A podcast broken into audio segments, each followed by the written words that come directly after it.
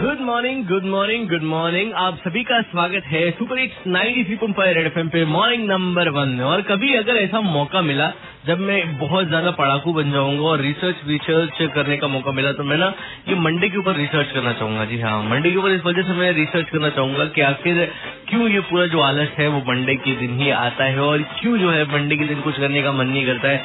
क्यों जो है मंडे हमें एकदम पसंद नहीं है? ऐसा मैं आपकी बात करूँ, देखो, मुझे तो भैया हर दिन पसंद है। थोड़ा सा ठीक है, मंडे मुझे नहीं पसंद है, लेकिन आपको जितना नहीं पसंद है ना, उतना तो मेरे को मतलब उस लेवल पे नहीं है। लेकिन आपकी तादाद जो है नापसंद की मंडे वाली, वो बहुत ही लंबी वाली है। तो चलिए, अभी मंडे को पसंद करो चाहे ना करो, लेकिन उठना पड़ेगा, काम पे जाना पड़ेगा, जो दिनचर्या हो उसे तो निभाना पड़ेगा। पर हाँ इस दिन दिनचर्या को निभाते निभाते अगर याद आ जाएगी, किसी का जन्मदिन है, किसी की एनिवर्सरी है तो double two double two nine three five वो नंबर है, जिस तक जिससे आपकी जो आवाज़ है, मुझ तक पहुंचेगी और फिर मैं वापस विश करूँगा ना गिफ्ट के साथ। मॉर्निंग नंबर वन में विशाल आपके साथ मॉर्निंग मतलब ऐसे ही बजाते रहो, और क्या चाहिए सुबह सुबह देखो, मेरी भी नींद पूरी खुली नहीं है तो मैं भी अपनी नींद पूरी खोल के आता हूँ और अच्छे से और बजाता हूँ। Ninety three point five red पे बजाते रहो। Good morning